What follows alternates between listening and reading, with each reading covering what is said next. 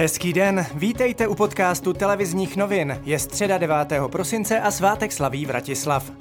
Dnes bude zataženo až oblačno na severovýchodě zpočátku i polojasno místy s mlhami, a to i mrznoucími. Teploty se budou pohybovat mezi 1 až 5 stupni Celzia, na Moravě místy kolem 7 stupňů, v tisíci metrech na horách kolem nuly.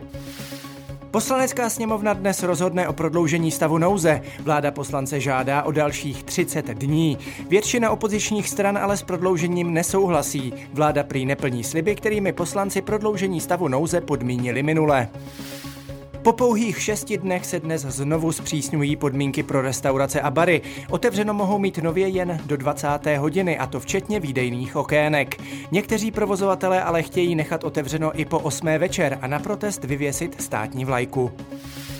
Ministr vnitra Jan Hamáček předkládá novelu zákona, která zpřísňuje postihy za porušování protiepidemických opatření. Hamáček chce, aby ji poslanci projednali dnes ve zrychleném řízení. Ministerstvo zdravotnictví v úterý konečně představilo strategii očkování proti nemoci COVID-19. Proběhnout má ve třech fázích. Začít by se mělo v lednu, hned jak do Česka dorazí první vakcíny.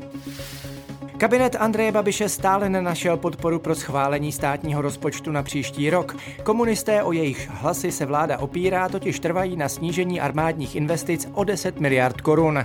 Premiér našel v této otázce zastání u prezidenta, který si šéfa komunistů Vojtěcha Filipa pozval na hrad. Jsme ve stádiu jednání. Já jsem panu prezidentovi řekl, jaké jsou e, naše priority státního rozpočtu a e, že se zatím neschodujeme ve všech e, položkách. Vláda tak bude muset pro schválení rozpočtu ve sněmovně hledat podporu jiných stran. Případ matky, která odmítá nechat očkovat svou dceru proti tetanu poté, co jí kopnul kůň, bude zřejmě projednávat ústavní soud. Prozatím platí soudní opatření, na základě něhož musí matka předat dívku do péče nemocnice v Českých Budějovicích. Květná zahrada v Kroměříži, zapsaná na seznamu světového dědictví UNESCO, patří státu, potvrdil to nejvyšší soud. O vydání zahrady usiluje Olomoucké arcibiskupství. Zahrada podle něj tvoří funkční celek s Kroměřížským zámkem a podzámeckou zahradou, které církev získala v rámci majetkového vyrovnání v roce 2015.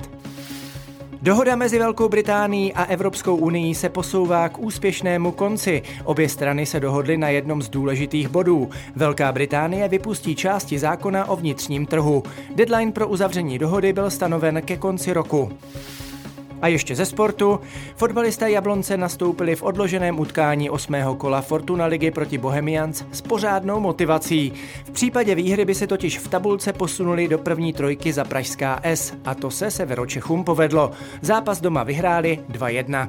A to je z dnešního podcastu televizních novin vše. Mějte fajn den.